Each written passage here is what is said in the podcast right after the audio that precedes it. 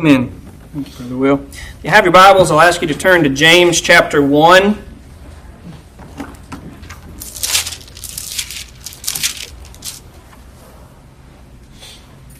Enjoyed reading through James a little bit over the course of the week. And this second verse has just kind of been stuck in my head. We'll start from 1. James, a servant of God, of the Lord Jesus Christ, and of the Lord Jesus Christ, to the twelve tribes which are scattered abroad, greeting. My brethren, count it all joy when ye fall into divers or diverse temptations, knowing this, that the trying of your faith worketh patience. But let patience have her perfect work, that ye may be perfect and entire, wanting nothing. Now, if I were to write a letter to one of you, let's say Sister Callie, write a letter to Sister Callie. It's been a while since I've seen you. It's good to see you. And I started off with Dear Sister Callie, count it all joy when you fall into diverse temptations. She'd probably look at me like I was a little nuts. Right? It's not your typical, hey, how you doing? Right? But that was really the focus for the rest of this letter.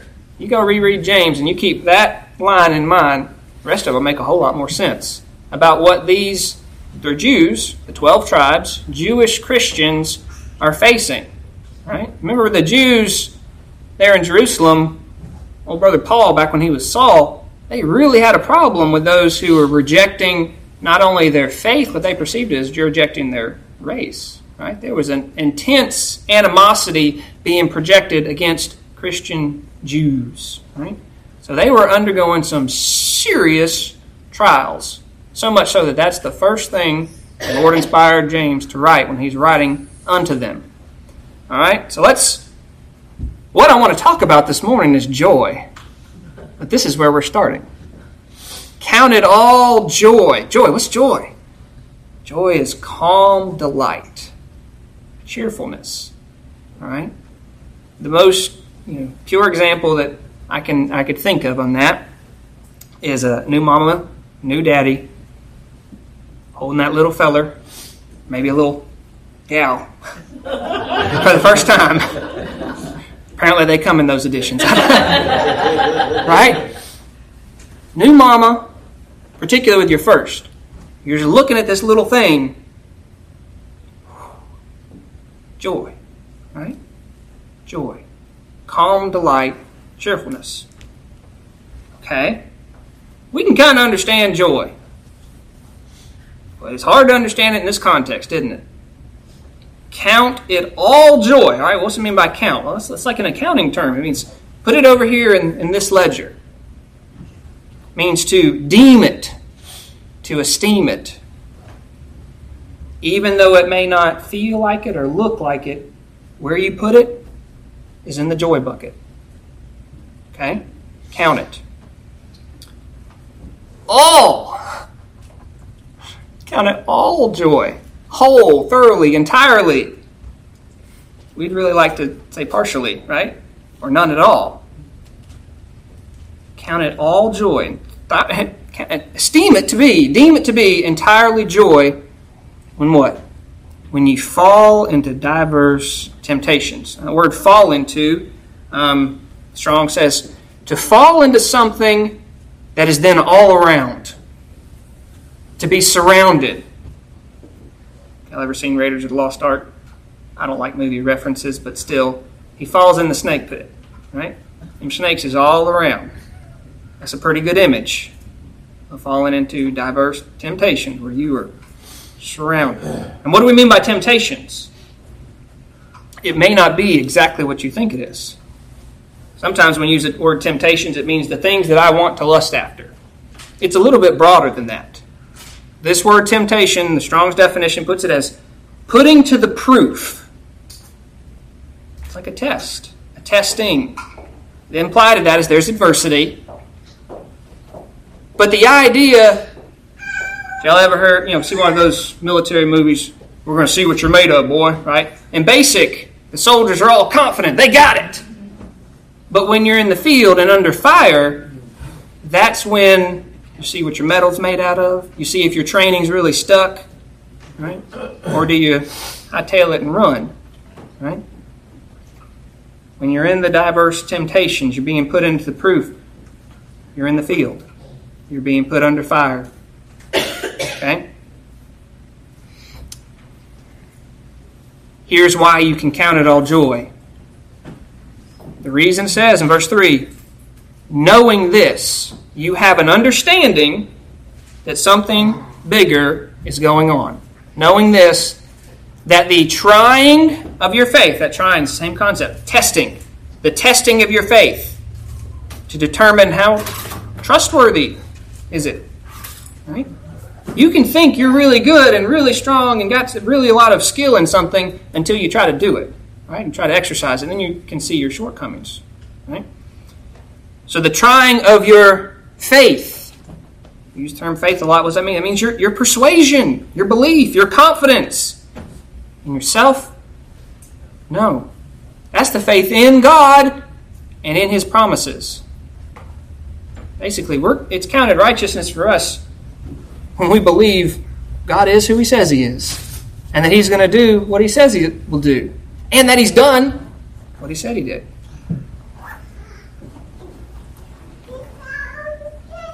Knowing this, the trying of your faith worketh patience. Worketh, accomplishes, causes, fashions, produce.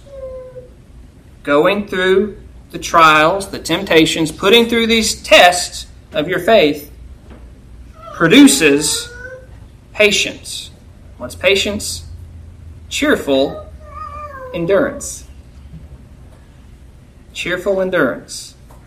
By going through these trials and having my faith tested, the end result is the ability to cheerfully endure. All right? Let's look at a you know, secular equivalent. I'm not a health nut by any stretch. You see me running, there's probably a bear. Not, it's not a voluntary thing. However, some people really enjoy it, and there are some who enjoy it so much that they'll do crazy, crazy things like triathlons where they're going to bike and then swim and run for long, long distances voluntarily. But how do they get to do that? It's called endurance training. They have to build up their body, their lungs, their heart, and their mind to be able to endure all that, right? They need to build up their, it's called stamina, right? Definitions from stamina I looked up both the mental and physical ability to sustain an activity for a long period of time. It takes a whole lot of stamina to run and swim and bike in a triathlon. I would sink. Wouldn't be wouldn't wouldn't happen for me. I don't have that stamina. And you have to be ready to perform whatever activity the next stage of that race requires, right? So do you just jump into that race? Sign me up. I just started, you know, walking today as a toddler. Let me sign up for that race. Will it go well? Probably not. Some training. That's what that's what is required. When you and I are going through trials and temptations that are testing our faith, the Lord has got us in training. He is building us up and producing patience, the ability to cheerfully endure, regardless of what is going on. Okay? There's a difference between the temptation being a trial being a joyous experience and being able to count it as joy, count it as a good thing, to esteem it as profitable for you and for me. Okay? The Lord is growing you, He is growing your faith, He is producing patience. If you are to grow up and be a mature follower of Christ, you have to have patience. Okay? So it's about being able to see the bigger picture.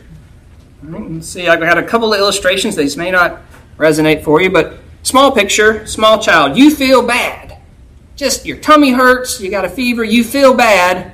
Mama says, take this medicine. You say, that medicine's nasty. it tastes bad. I don't want to take that medicine. Right? You may even run around the house. You may even projectile vomit it up if they try. Doesn't have anything to do with the illustration. It just had flashbacks there. It's awful. A child can't see the big picture that you and I can see of I'm sick. I need something to help me get better. That something may be terrible. I've had some nasty medicines. But I can see that it's going to be better off for me in the long run. That medicine is a good thing. Let's take that even farther. Let's say that medicine's not available. Right? I remember watching Balto. That whole movie is about trying to get some medicine to some sick kids. What if that medicine tasted nasty? You think any of those kids or their parents are going to complain? No, they're going to count it joy! Because this nasty thing is going to produce something very good for me in the long run. Right? Does that kind of make sense? No? Let's try a different one. Eating your veggies. I hit the kids twice, right? Eating your veggies. Small child. I don't like veggies. Adults, some of y'all be like, I don't like veggies. I don't know how you grew up in the South. Your grandma didn't beat you enough, but good. I don't like veggies. I ain't gonna eat them. Right? Small picture. Bigger picture. I know that veg- vegetables have the vitamins and minerals and nutrients that I need to survive, to grow, to get stronger, to be big. Even though I may not like the taste of them, I eat them right? Same example, take it to the extreme. Say they aren't available. You know what happens if you don't have enough fruits and veggies? You die of scurvy. Right? There are things that we may not enjoy that are still good things that produce good results in us in the long term. And it's easier for us to endure those discomforts when we see the big picture. Right?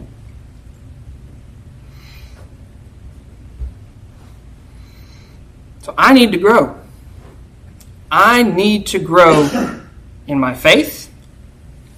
I need to grow and mature as a follower of Christ. One aspect of that maturity is that I need to grow in patience. I need to have the ability the trained ability to cheerfully endure regardless of what is going on. That's how we stand fast in the midst of the worst trials and persecution. Because let's be honest, folks, we've never faced anything. Somebody came in here and said, Y'all quit, or I'm going to start shooting. We've never had that experience. This is how God trains up somebody to endure that experience. That I'm going to faithfully serve my Lord regardless of what comes. That nothing can knock me off. He gets the glory on it. He's training me up. But it's our perspective is as we're going through these, in comparison, mild discomforts, we can see the good result that He can produce by growing us. Okay? Now, just you know, finish our definitions. Let the patience have her perfect work, that you may be perfect. That perfect means mature, a full age, and entire, that you may be perfect, mature, and entire. That means complete. It means sound in every aspect. Okay? So not only are you mature, but you are fully developed in all aspects.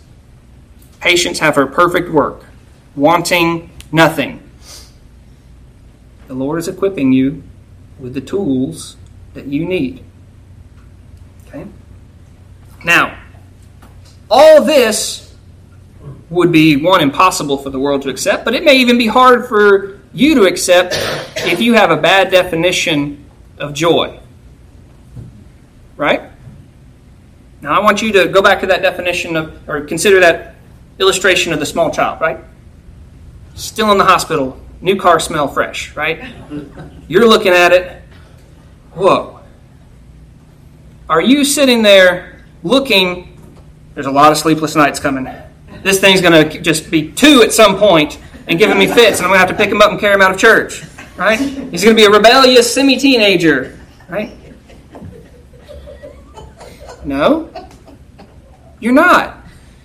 Right? All those things come with it. You know it. Or you're going to know it. Right? But no, you have a joy for this child that really stems from, from your love for it. A love that no matter what the adversity, you're going to love and train and correct and build up this child, doing your best to raise them in the nurture and admonition of the Lord. Because the Lord has blessed you with this child to be in your care and responsibility. And so you're looking at this thing, this dynamite package full of trouble, with joy. Because you see the big picture of the responsibility that God has given you for the care and love of this particular child. Okay?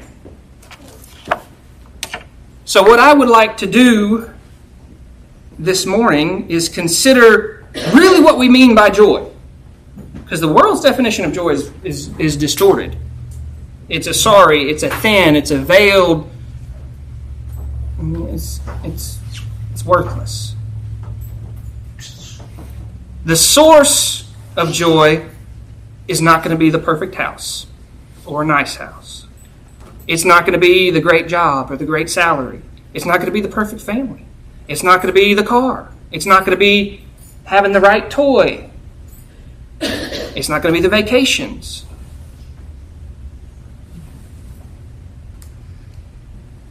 Those things are all diversions at best.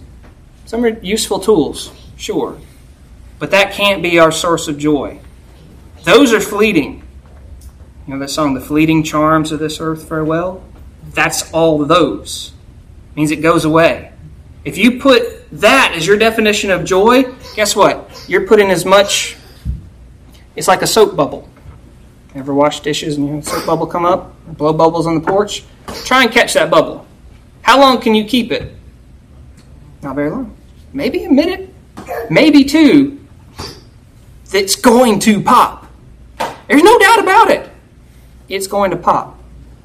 That's the same thing with those. They're going to go away. So what is what is real joy? And how I'd like to try and answer this is just really look at a survey of scriptures.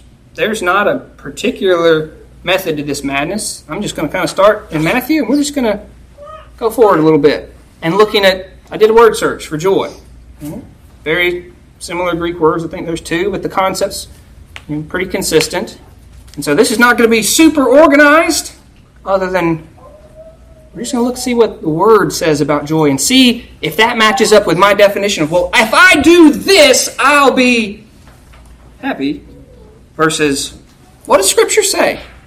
What does it say? All right, let's start in Matthew chapter 13, 44. Count it all joy when you fall into diverse temptations. Matthew 13, 44. Yep, we got a joy in there. Jesus is giving various illustrations or short parables to help explain what the kingdom of heaven is.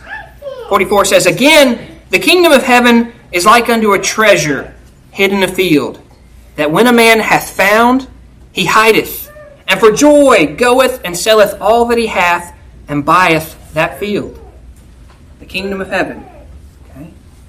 Sometimes I think that's referring to the truth of the gospel in the church here. Sometimes that's referring to the eternal kingdom. In this context, I think it's the here and now. That suddenly you've become aware of the most precious thing on the planet.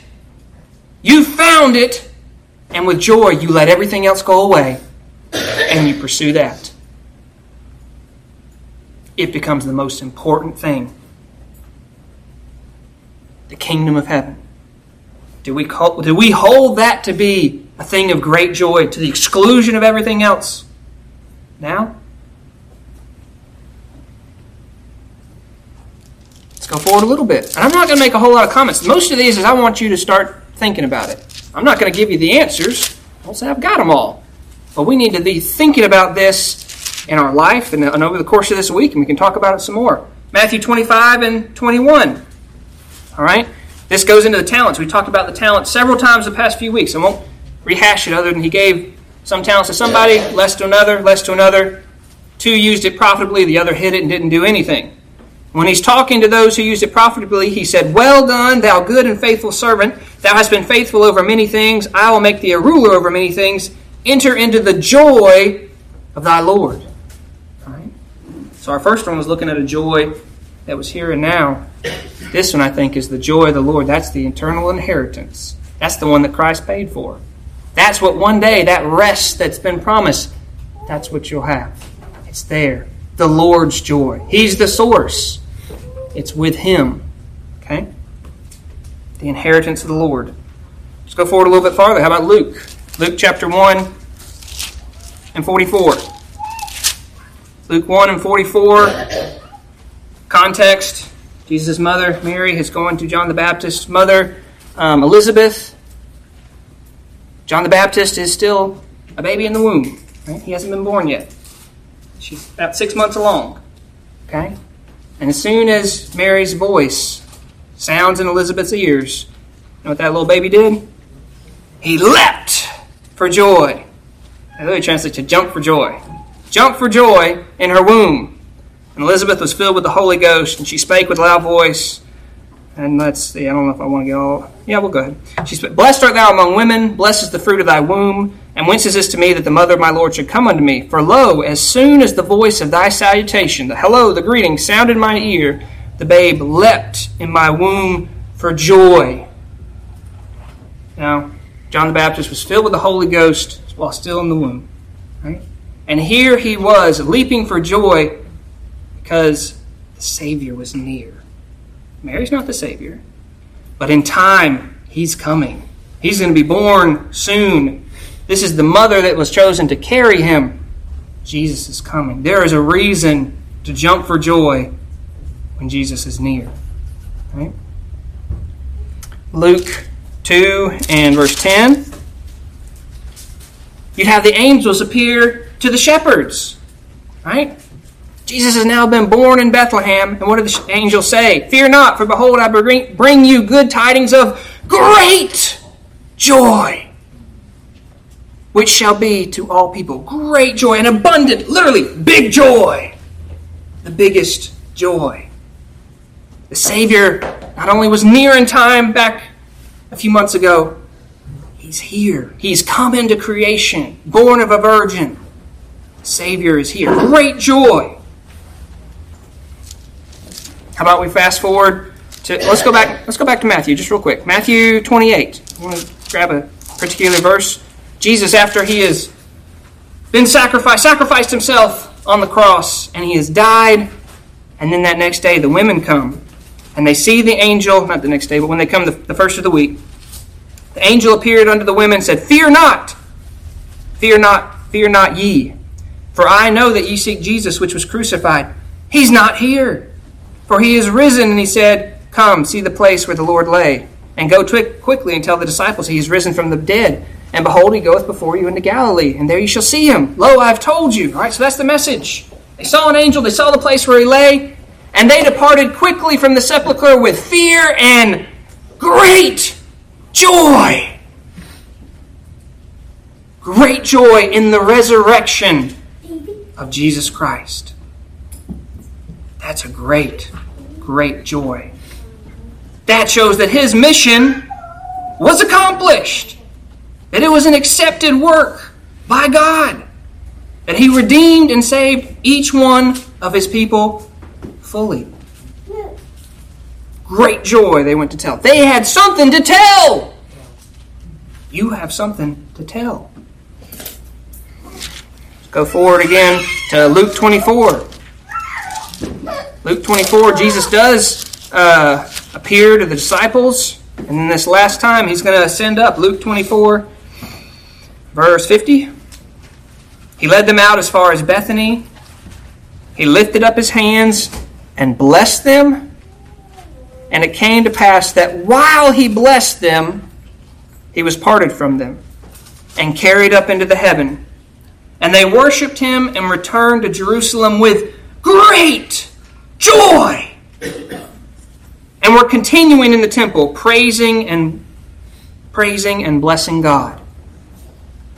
You can rejoice that the Savior has come. You can rejoice that He died and rose again. You can rejoice that He ascended up to be with His Father, to sit on the right hand of God until His enemies are set under His footstool. That is a great joy. That is something to rejoice in. All right. Let's go back just a little bit. Look at it from a slightly different angle. Luke 6. Luke 6 and 20.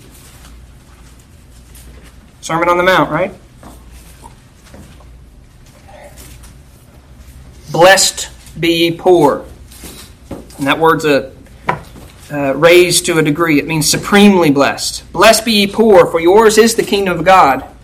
Blessed are ye that hunger now, for ye shall be filled. Blessed are ye that weep now, for ye shall laugh. Blessed are ye, blessed are ye, when men shall hate you, and when they shall separate you from their company, and shall reproach you, and shall cast out your name as evil. Why are they doing all those things? For the Son of Man's sake. They're doing those things because you're following Christ. Verse 23 Rejoice. Rejoice. That's the active verb of joy. Joy is the noun. You are rejoicing in that day. That day when, human speaking, it's a pretty bad day. Right? You're being kicked out, you're being lied, just folks are hating you, Scorn is being heaped upon your head because you're following Christ. Doesn't say have a pity party. Huff and puff. Doesn't say get back. Says rejoice. Rejoice ye in that day and leap for joy. Same words as John the Baptist in the womb. Leap for joy. Why? For behold, your reward is great in heaven. For in the like manner did they their fathers unto the prophets.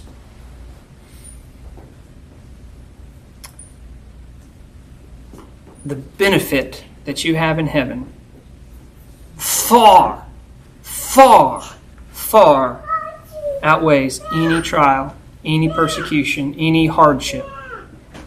It can't even compare. And it's there because of Christ and what he did, and it's secure.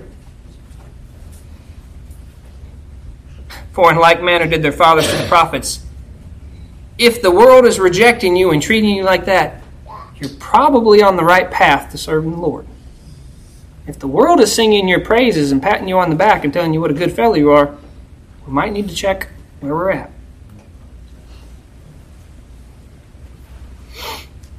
All right? Let's go to Luke 8.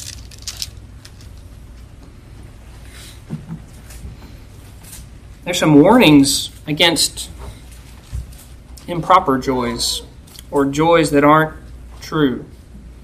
This one shows up in the parable of the sower. Seed goes off stony ground. They that are on the rock, this is 813. They that are on the rock, when they hear, receive the word with joy. And these have no root, which for a while believe, and in time of temptation fall away. So, what does that say? There's going to be the temptation. And those who don't really believe, they're not going to want to stick with this. This is a pain. This is uncomfortable. But for those that are the Lord's children and who He's quickened, and they believe and they have it with real joy, not just a fleeting emotional joy, there is going to be benefits from those temptations. Not a fleeing away. I'm not saying we're going to do it perfectly every time. Please don't mistake me there. But the end result is that we'll grow, as opposed to this joy, which is like an emotional here, oh, I hear that, that sounds nice, but there's no depth. Okay? It's another warning. How about Luke uh, 10 and 70, uh, 17? This is when the 70 Jesus sent out the 12 first, and later he sends out round two with the 70. And they come back to report, and they returned with joy, saying, Lord, even the devils are subject unto us through thy name. Right? They were focused on their accomplishments and what they were able to do. That was the wrong focus. Jesus rebukes them. He says, I beheld Satan as lightning fall from heaven. Behold, I give you power to tread on serpents and scorpions and over all powers of the enemy, and nothing by any means shall hurt you. Notwithstanding, when I use notwithstanding in a contract, it means ignore everything else, even though everything else has come before. This is the important part. Right? Notwithstanding in this, that he's given you that power, rejoice not. Rejoice not that the spirits are subject unto you, but rather, here's what you do rejoice in that your names are written in heaven. It's not what I can do, it's not what I can accomplish, it's what God has done, what He's done for me. And keeping that focus on my Heavenly Father. Right? Because when we start focusing on us, you know what our, our carnal head's going to do? Start to inflate with hot air. And there's going to be a humbling coming, either voluntary or involuntary. And the magnitude will hurt. Okay? How about a different form of joy? How about a joy that takes place in heaven itself? Luke 15, 7 through 10. I say unto you that likewise joy shall be in heaven over one sinner that repenteth, more than over ninety and nine just persons which need no repentance. Same thing illustrated again with the next verse about the woman who had 10 pieces of silver. She lost one. She looked for it diligently. When she found it, she's calling everybody and rejoicing. Likewise, I say unto you, there is joy in the presence of the angels of God over one sinner that repenteth. If there's joy in heaven over repentance, brothers and sisters, we need to take joy in repentance too. All right? Go forward to the Gospel of John. John 3 and 29.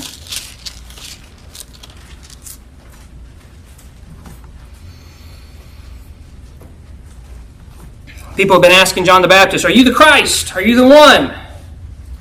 He answers, I've already told I'm not the Christ, but that I'm sent before him.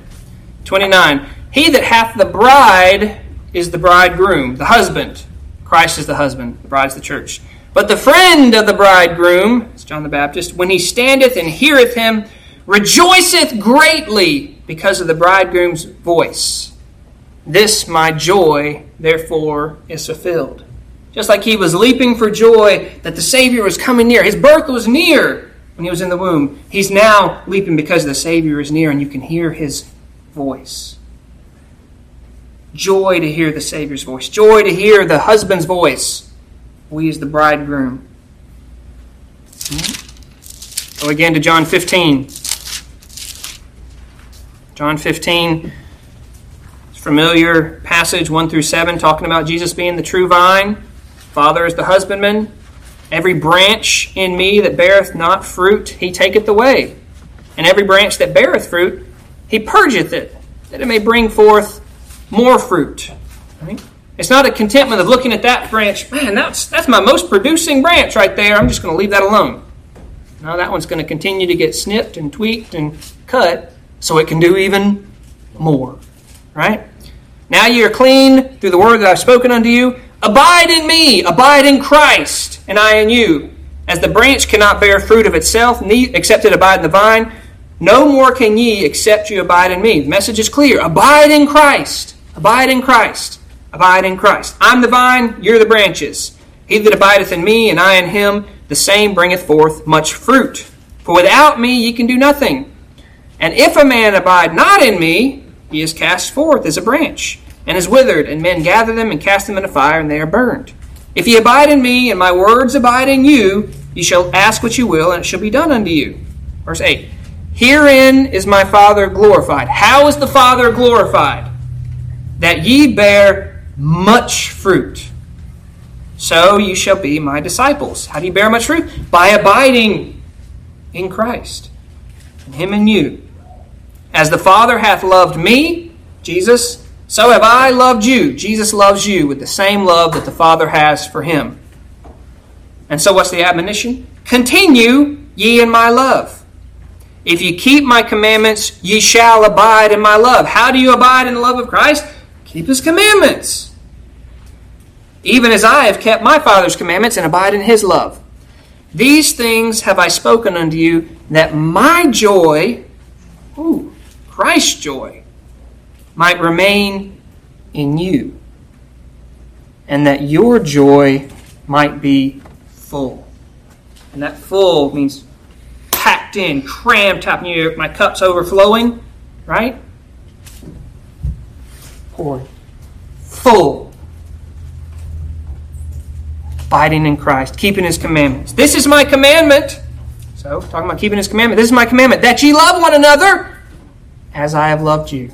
That's a really high standard, right? I think we spent like eight weeks back in the summer talking about that verse in a lot of different ways. This is my commandment that ye love one another as I have loved you. How did he love? Greater love hath no man than this, that a man lay down his life for his friends. Being willing to give of self whether that's give of time, whether that's to give of money, whether that's to give of energy, whether that's to give up of opinions, right? Church has to make a lot of decisions, some of them very important, some of them not, right? At some point we're going to talk about paint color. That's a not, okay? And so if 98% of somebody likes a paint color and 2% don't, you know what? You love by letting that go.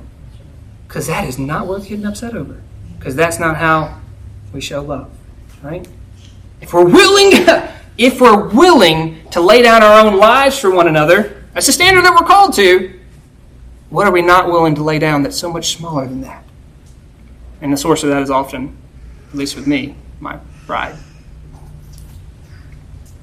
Right. Let's go again over to John 16.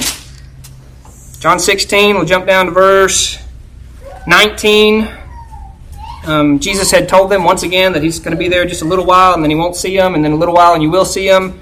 Um, and they didn't know what he meant, and they wanted to ask him about it. In verse 19, Jesus knew that they were desirous to ask him and said, Do you inquire among yourselves of what I said? Are you, you talking about it? A little while and you shall see me, and again a little while and you shall you shall you shall not see me, and again a little while you shall see me. Not and then see. Right? Verse 20.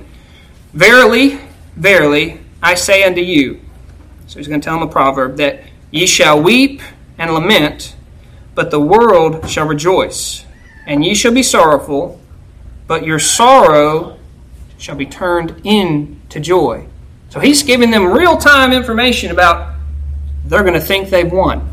The world is going to rejoice because they think that they have defeated this, who they thought was crazy person, heretic, Jesus of Nazareth. They're going to kill him on the cross. And, and you're going to be sad.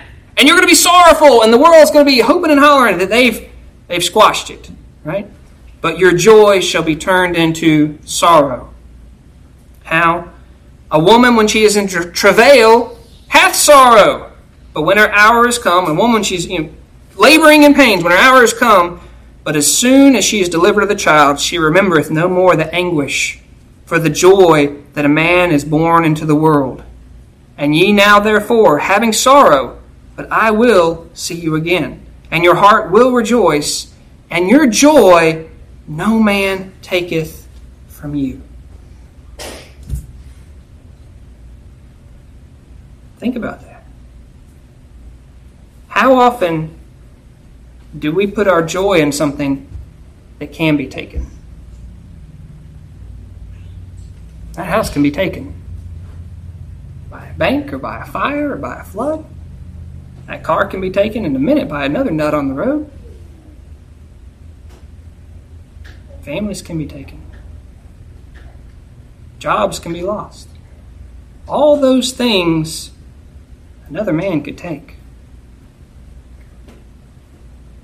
But the joy of that, the Savior who, like the song we sang this morning, who laid aside his crown for you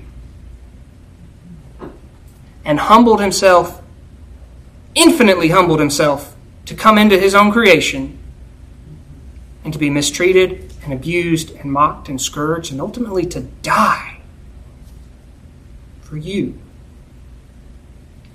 But that it didn't stop there. That he rose from the dead and that he's alive today, that he is the head of this church and he is reigning today. He's sitting on the right hand of God. That's real. That's a joy no man can take from you. If that is where your joy comes from, brothers and sisters, you're able to endure. You're able to stand fast. You're able to cheerfully endure no matter what because you know that to be true. And the Lord will use those temptations and those trials so that we can learn it and learn it better and learn it, yes, still here, and yes, still here.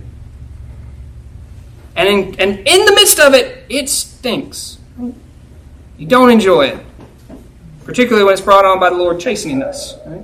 Chastening is not joyful, it's grievous at the moment. But we know that what's produced is the patience that we need as He's growing us up to be His followers. But that our source of joy is Christ Himself. And that He went to prepare a place, and that He promised that He would come back and take us to be with Him. That's what faith is believing who God is, what He said He is, and that what He's promised, He'll do.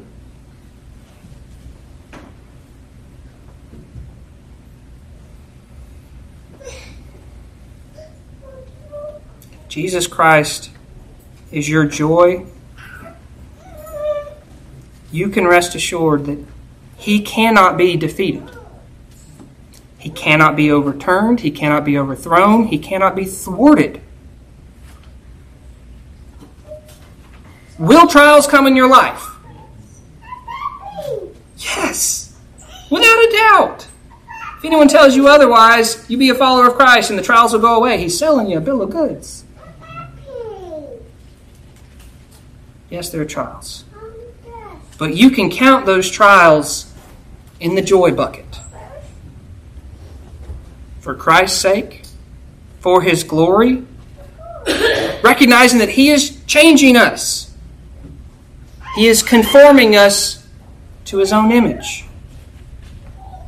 It is for our good and for our benefit, and ultimately for His glory, that we can be more profitable and faithful servants. Thank you all for your time and attention.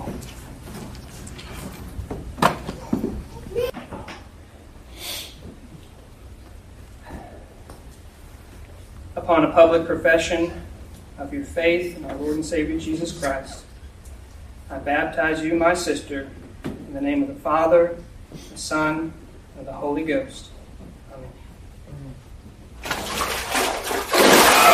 Amen.